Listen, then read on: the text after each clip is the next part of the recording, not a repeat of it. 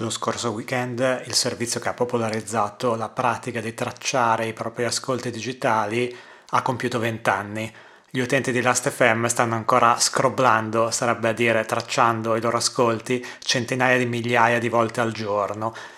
Tutto questo lo leggo da un articolo che è uscito su The Verge, anzi sulla loro newsletter Hot Pod, e firmato da Jacob Castrenakes, ammesso che si pronunci così, che ripercorre un po' la storia di Last punto effe emme, quello che è stato a tutti gli effetti uno dei primi social network, e basato proprio sulla musica, e di cui qua tutti a Friday siamo grandi fan, da, non proprio dal duemiladue quando l'hanno lanciato, ma dal duemilacinque duemilasei mi pare, e, eh, e continuiamo anche noi a tracciare i nostri ascolti, che sembra una cosa un po' forse assurda, ma d'altra parte io continuo a amarlo tantissimo, è un servizio che è forse miracoloso che sia ancora in piedi, come si chiede anche appunto The Verge, e dice che è stato rivoluzionario quando è stato introdotto nella, negli anni duemila, ma è, è appunto notevole come la gente ancora lo stia usando. Addirittura poi dicono, e questo non lo sapevo, che sta avendo abbastanza successo su Discord grazie a un plugin per, um, per condividere i propri ascolti su Discord tra i propri ascolti di Last punto effe emme. Si può ancora integrare con Spotify, con tutte le piattaforme,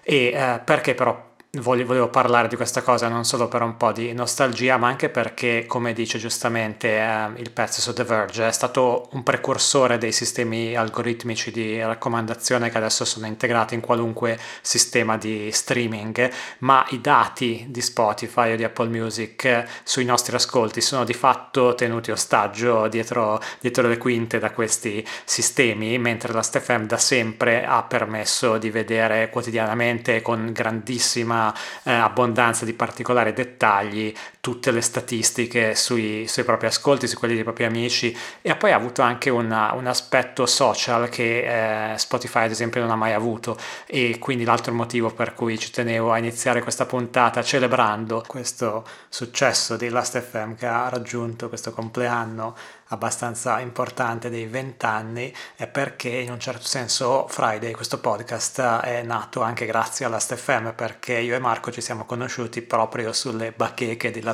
emme. Ai tempi non c'era Facebook, era il duemilasette, e Marco cercava un passaggio per andare a vedere gli Akron Family al Gel di Legnano. Io già volevo andare, avevo dei posti liberi in macchina, e quindi ci siamo sentiti sulla Last punto effe emme e poi ci siamo trovati a quella sera a quel concerto, siamo andati insieme, poi da allora ne abbiamo visti molti altri, poi ho conosciuto suo fratello Andrea, e quindici anni dopo eccoci qua a fare un podcast insieme, quindi grazie anche alla Last punto effe emme. E se poi volete, se anche voi siete sulla Last punto effe emme e volete seguirci, i nostri username ancora attivi da allora sono Francesco Negri, il mio sempre, come sempre poco originale, e T X per Marco, T I X E, e I D N A per Andrea. Quindi se volete aggiungeteci come se fosse il duemilasei, e ci trovate lì, e trovate anche tutti i nostri ascolti per curiosare nelle cose che sentiamo o non sentiamo dopo averne parlato nel podcast. Questa è la puntata numero quarantotto di Friday, quella in cui parliamo dei dischi usciti venerdì venticinque novembre.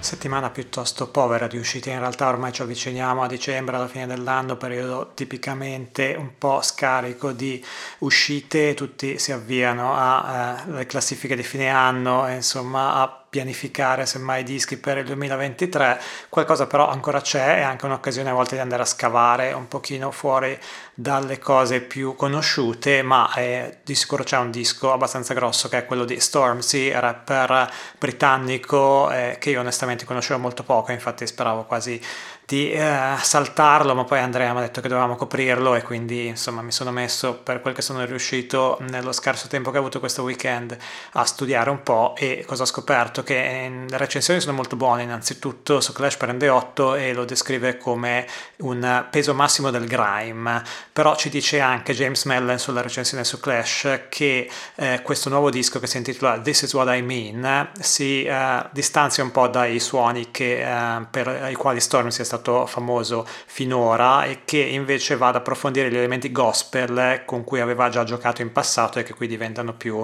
importanti. Dice sempre James Mellon che per un artista famoso per il suo rap sentirlo cantare così tanto è, una, è un cambiamento interessante, anche uno eh, insomma benvenuto, perché ha un timbro di voce molto espressiva e eh, profonda. Sul Guardian Alexis Petridis dà al disco quattro stelle e dice che il nuovo disco non può essere descritto come senza pretese, dopotutto è un disco dove Stormzy si paragona a un incrocio tra Kanye West e Donny Hathaway, e qui parentesi mia, ho dovuto googolare chi è Donny Hathaway perché sono ignorante, ed è un cantante soul statunitense degli anni settanta.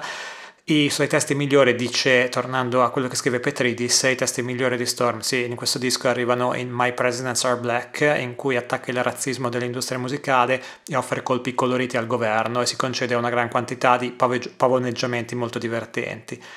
Ciononostante c'è qualcosa che stona tra il trambusto promozionale e i momenti più interessanti del disco. Si nota come un disco più introverso e personale rispetto ai precedenti. Se ci fosse bisogno di un paragone dal mondo del classic rock, dice Petridis, se il precedente Heavy is the Head, disco di Stormzy del duemiladiciannove, era come In Utero dei Nirvana, una valutazione tetra degli effetti della fama sulla salute mentale dell'autore, This is what I mean, questo nuovo disco, potrebbe essere il Blood on the Tracks di Dylan, una visione sconsolata di una storia d'amore fallita. E pare che Stormzy, dice Petridis, sia capace di offrire ritratti di dispiaceri amorosi tanto quanto eh, lo è capace di prendersi in maniera intelligente con i suoi rivali, dei, eh, citando dei famosi dissing che c'erano stati eh, in passato. I momenti più deboli del disco, dice però Petridis, arrivano quando Stormzy prova a cimentarsi in qualcosa di più portentoso, cercando di incarnare i panni di un gran, grande artista al suo atteso ritorno. Qui parentesi, eh, ho appunto anche cercato di capire qual è la... Uh, il peso, la portata culturale di Stormzy, ed è effettivamente abbastanza rilevante nel mondo soprattutto britannico. Ha avuto una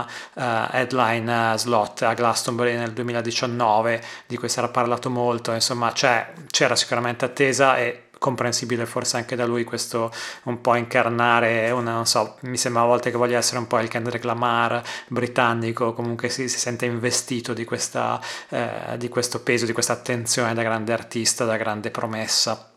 E uh, dice Petridis che il finto classico arrangiamento al piano che apre la traccia che dà il titolo al disco sembra come se ci stesse provando un po' troppo. I testi di Please sono affascinanti e mischiano tutto, dalla relazione di Stormzy col padre col padre assente al trattamento di Meghan Markle da parte dei media, ma le backing vocals da coro da chiesa sono un po' troppo preparate. Per lo più il disco, conclude Petridis, resta ancorato nelle sue sottigliezze e sfumature. Stormzy ha sicuramente raggiunto un livello di celebrità in cui il suo pubblico è interessato non solo alla musica ma al personaggio stesso. Se sono disposti a seguirlo in un percorso più interiore, questo disco li ripagherà.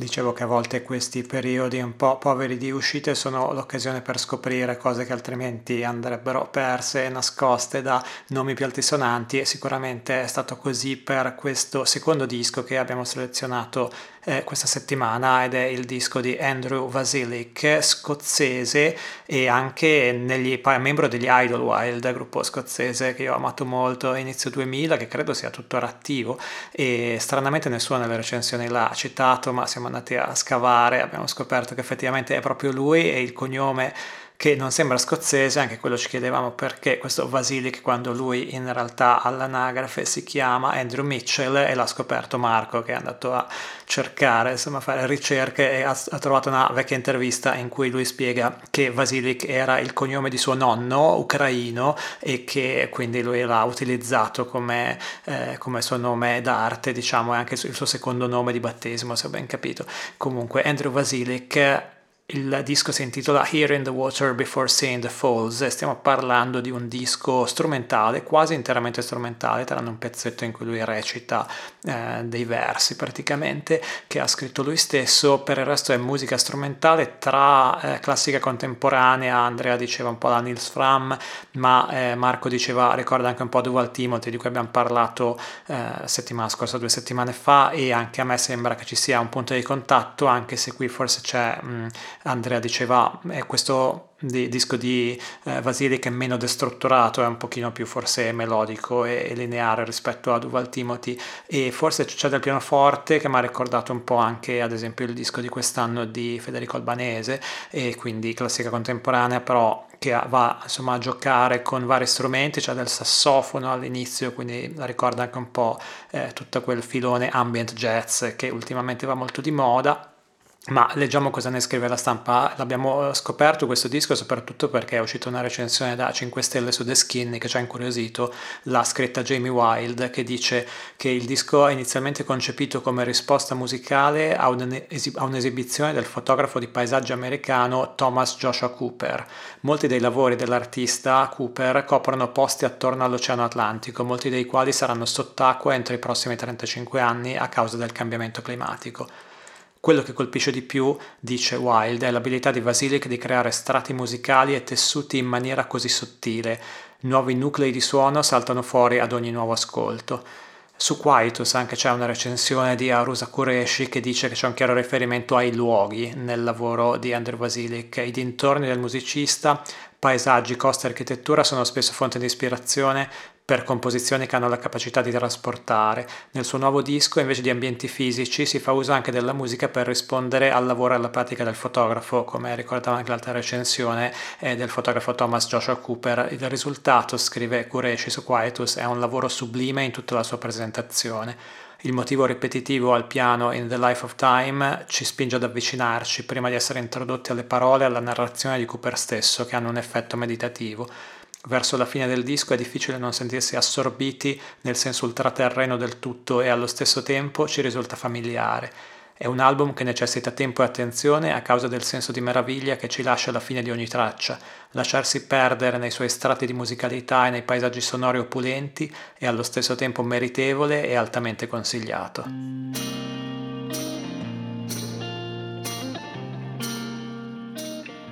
Restiamo in territori ambient, ma ci spostiamo in Italia per il nuovo disco di Felpa, alias di Daniele Carretti, già membro degli Offlaga Disco Pax, che in realtà è già, non so se al terzo o quarto disco, forse anche con nome Felpa, e questo è il terzo di una trilogia di cui avevamo già parlato anche su Friday, che aveva visto eh, nel giro di pochi mesi questi altri due dischi, prima Prospettiva Strumentale, poi Esagono, e adesso esce questo terzo capitolo che si intitola Al mare in dicembre, che già un po' dice tutto dal titolo. Su Rock It l'ha recensito Dario, Gran- Dario Grande, che dice che Felpa, nome d'arte Daniele Carretti, decide di continuare il suo prolifico percorso in solitaria adottando un concept che dichiara fin dal titolo, Al mare in dicembre. Anche questa volta un disco strumentale a cui abbandonarsi e concedersi per un viaggio tutto interiore, capace di liberare il subconscio con immagini, percezioni e sensazioni impalpabili. È un viaggio puramente ambient, dice Grande, costruito sul drammatico incedere di trame elettroniche fatte di sintetizzatori, drum machine e chitarre riverberate. Colori freddi e suoni bagnati, caratterizzati da una patina alquanto new wave, sono scelti con cura dando vita a tracce che scorrono fluidamente, ciclicamente, ipnoticamente. Se non siete voi a contemplare lui per capirne il mistero, avvolti nel vostro lungo cappotto su una spiaggia ventosa, è il mare a contemplare voi mentre guidate su un viale di palme lungo la costa. Un viaggio intenso, universale, non adatto per svagarsi con motivetti orecchiabili, ma piuttosto per perdersi in balia dei propri pensieri. E ogni tanto dopo la burrasca spunta anche un timido sole. C'è anche un'intervista interessante a Daniele Carretti su Shoegaze Blog, che eh, ha trovato anche una, un aspetto shoegaze, o sicuramente gaze, in questo disco, che condivido e che è un'altra ispirazione che si unisce forse a quella più ambient, elettronica. E eh, nell'intervista Carretti dice che, eh, parlando del titolo, eh, che, alcuni, che trova più evocativi determinati posti in determinati momenti dell'anno, e che è dozzinale e scontato andare al mare d'estate, c'è cioè più casino, e quindi eh, ribadendo insomma ma che, eh, che questo concept è importante non solo nel titolo. E poi l'altra cosa interessante dell'intervista è che dice che in realtà nella, nel suo futuro artistico si aspetta che ci saranno molte poche chitarre, che ha voglia di cambiare, che si diverte di più con sintetizzatori, droni, elettronica, e che quindi le prossime cose su cui vuole lavorare in realtà andranno più sullo stile di Esagono, che era il capitolo precedente, che non su questo eh, lavoro, terzo capitolo uscito questa settimana.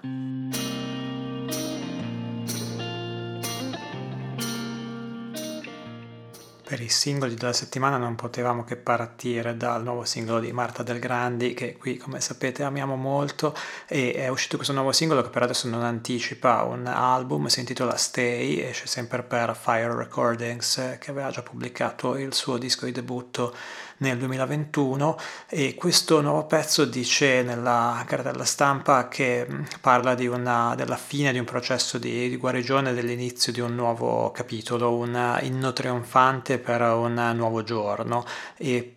a livello musicale mi sembra che ci sia un po' un'evoluzione, eh, almeno in questo pezzo, rispetto a quello che era il disco, che all'inizio, al primo ascolto, mi sembrava quasi da dire verso un folk orchestrale alla Angel Olsen, se non che poi ascoltando meglio e leggendo sempre la press release in realtà non ci sono violini o orchestre, ma c'è solo questo organo molto presente che nella press release viene definito come un eh, organo da fiera eh, con, con molto eco.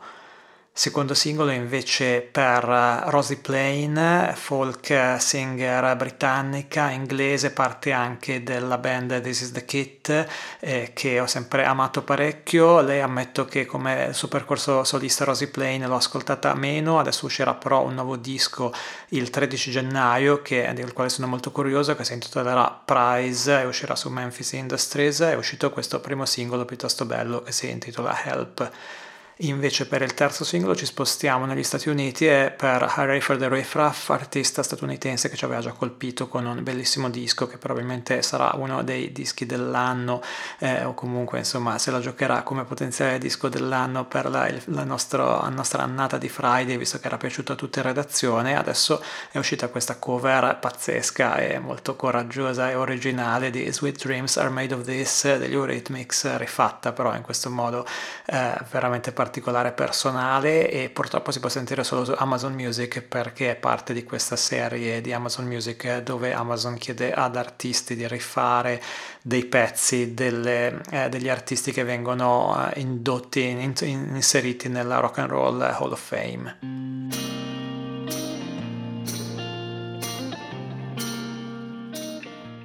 Questa era anche una settimana molto intensa e piena di concerti qui a Milano, ne avevo quattro in agenda ma alla fine sono riuscito a vederne solo due, il primo, ma entrambi molto belli, il primo è quello dei Verdena che hanno fatto due date sold out all, all'Alcatraz, io sono andato alla seconda e loro mi sono sembrati parecchio in forma, ho letto una recensione più critica su Indie for Bunnies ma altre invece positive, ho anche controllato quello che aveva eh, scritto Rockit per la data di Bologna, che la età media del pubblico alta eh, si vede dal fatto che molti fanno il, il video, vedi, tutti con in mano i cellulari, ma eh, il cellulare è tutto in orizzontale, non in verticale. In effetti c'era un buon cinquanta per cento di, di cellulari in orizzontale, e, però insomma eh, io me li sono goduti molto e onestamente sono contento che eh, abbiano fatto questo tour, e mi chiedevo anche quando è esattamente che hanno fatto questo salto, mi sembra di poter dire di, ehm, di pubblico, perché onestamente non ricordo nessun tour passato di Verdena con due sold out eh, consecutivi all'Alcatraz, li avevo sempre visti in locali un pochino più piccoli, però non ho insomma poi eh, proprio fatto grandi ricerche, ma ho avuto l'impressione che questo tour veramente sia eh, stato molto ben ricevuto, e un mio amico diceva ma forse sono diventati di moda, ma onestamente io cioè, sono contento che, eh, che abbiano un Una, eh, un buon riscontro di pubblico con questo disco nuovo dopo qualche anno, che peraltro secondo me è un, un buon disco, insomma, che come avevo detto quando era uscito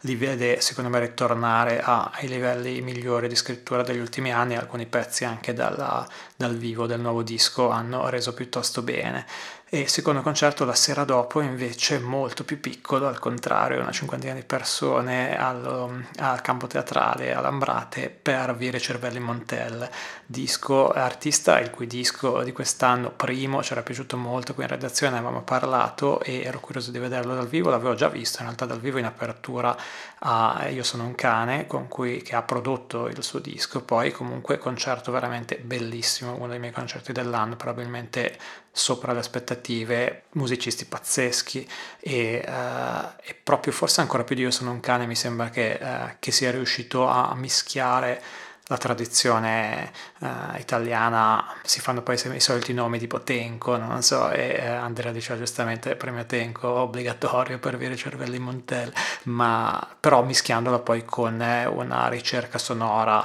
e, che va un po' tra l'elettronica e il jazz con dei musicisti bravissimi, e insomma concerto che mi ha colpito tantissimo, se vi capita di vederlo dal vivo assolutamente consigliato. Poi ho perso invece il Wolf Alice e soprattutto Julia Jacklin, che suonava proprio mentre stavo registrando il podcast, e, però invece c'era un altro festival che mi piaceva molto, sarebbe piaciuto molto vedere questa settimana, e vi avevo parlato del Transmissions Festival a Ravenna, al quale proprio essendo in mezzo a un trasloco non potevo eh, pensare di andare, ma eh, abbiamo qualcuno che a Ravenna ci abita e che è anche un ascoltatore di questo podcast, che è Francesco Farabegoli, e quindi gli abbiamo chiesto di raccontarci com'è stato il suo Transmissions Festival.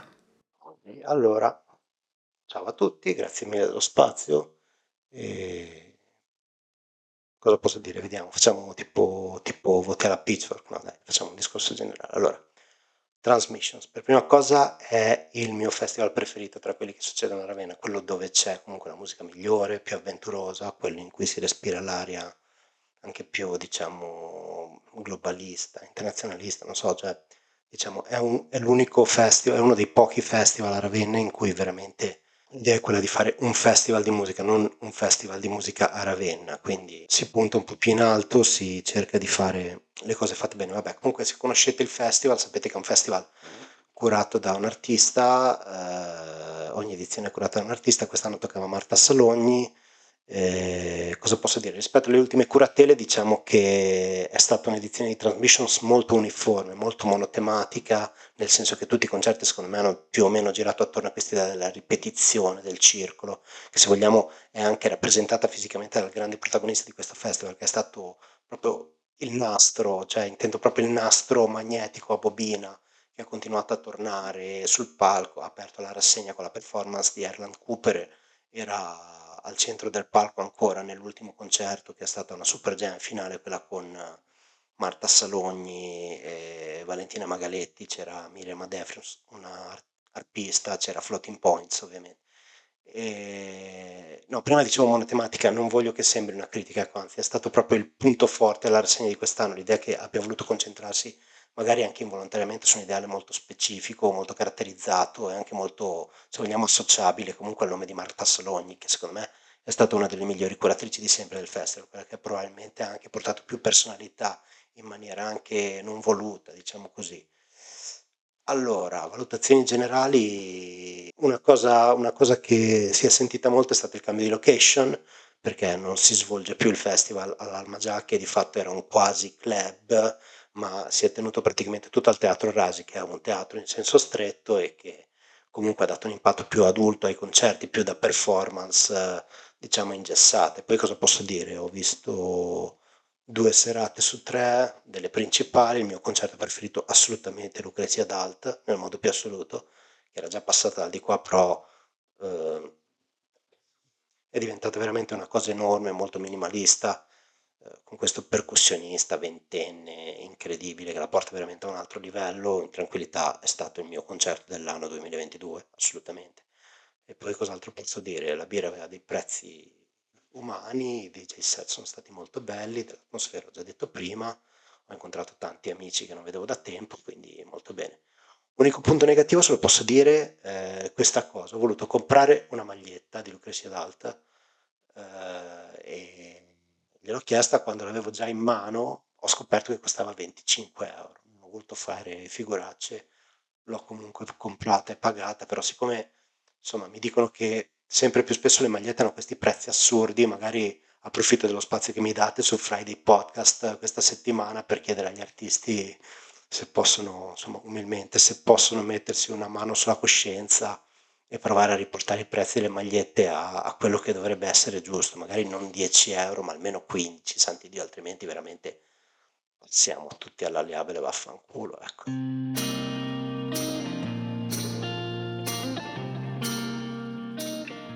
non possiamo che unirci qui a Friday in questo invito ad abbassare un po' i prezzi delle t-shirt, e magari ne compreremo, almeno io personalmente ne comprerei volentieri di più se costassero meno di venticinque euro, che ormai sembra diventato un po' il prezzo standard, e non solo, non solo alla Transmissions ma anche nei concerti a cui sono stato recentemente. E me ne approfitto per un'altra mia piccola battaglia, che è eh, l'altra cosa veramente fuori di testa ancora più delle magliette, è il fatto che anche all'Alcatraz per i Verdena, dopo come era già successo al Fabric quando ero stato qualche mese fa, c'è questa cosa che penso dovrebbe essere illegale dell'acqua a tre euro al bar, cioè nel senso non si può avere dell'acqua se non pagando tre euro, neanche stavolta neanche per una bottiglia, ma per un bicchiere di plastica di acqua, tre euro, vabbè, insomma questo eh, non lo so, mi piacerebbe, facciamo una campagna su change punto org, qualcosa, non lo so, però secondo me è una cosa veramente che andrebbe abolita, non so come, ma se avete idee noi ci siamo per eh, combattere questa... questa roba assurda. E dove ci potete trovare questa settimana a bere acqua tre euro? Eh, io ho due cose in agenda che penso di eh, andare a vedere, e che sono gli Eugenia Post Meridiem mercoledì trenta all'Arcibellezza. Eugenia Post Meridiem erano de- uno dei tre dischi della settimana scorsa di Friday, e non vedo l'ora di vederli dal vivo. E poi il giorno dopo, giovedì uno, Kate Tempest al Magnoli, anche se ero molto tentato di andare invece a vedere Rosalia al Forum, ma alla fine ho optato per il concerto insomma più piccolino e più gestibile. Ammetto che anche se mi sono goduto i Verdena, però oh, non ho tantissima voglia di andare al concertone al Forum, anche se per Rosalia quasi quasi l'avrei fatto, ma poi visto che c'era Kate Tempest la stessa sera ho deciso di optare per quello. E quindi noi magari ci vediamo uno di questi due concerti, non dall'arso alla redazione, andremo ai tornati in agenda. eh, Marco avrebbe una cosa in agenda che però eh, non, non ci andrà perché è un po' lontana, ed è il musical dei Pavement che è stato annunciato eh, a New York, e ci sono due date, mi pare l'uno e il due dicembre allo Sheen Center di New York, e non ne sappiamo molto di più in realtà, però c'è Marco che ha preso benissimo e che vorrebbe andarci. Se fosse a New York ci andrebbe, insomma, se ho ben capito. Se siete a New York andateci e poi diteci com'è stato e fate rosicare un po' Marco, e altrimenti insomma niente, ci risentiamo sempre qui su questo podcast tra una settimana. Io sono Francesco Negri, in redazione ci sono anche Andrea e Marco Fiorencelli. Questa puntata avete sentito anche un contributo di Francesco Farabegoli, la sigla come sempre è di Tum, che trovate su Instagram come Tum Plays Music, mentre Friday lo trovate su Twitter, su Instagram e adesso anche su Telegram come Friday underscore pod. Grazie per aver ascoltato anche questa puntata, a presto, la settimana prossima.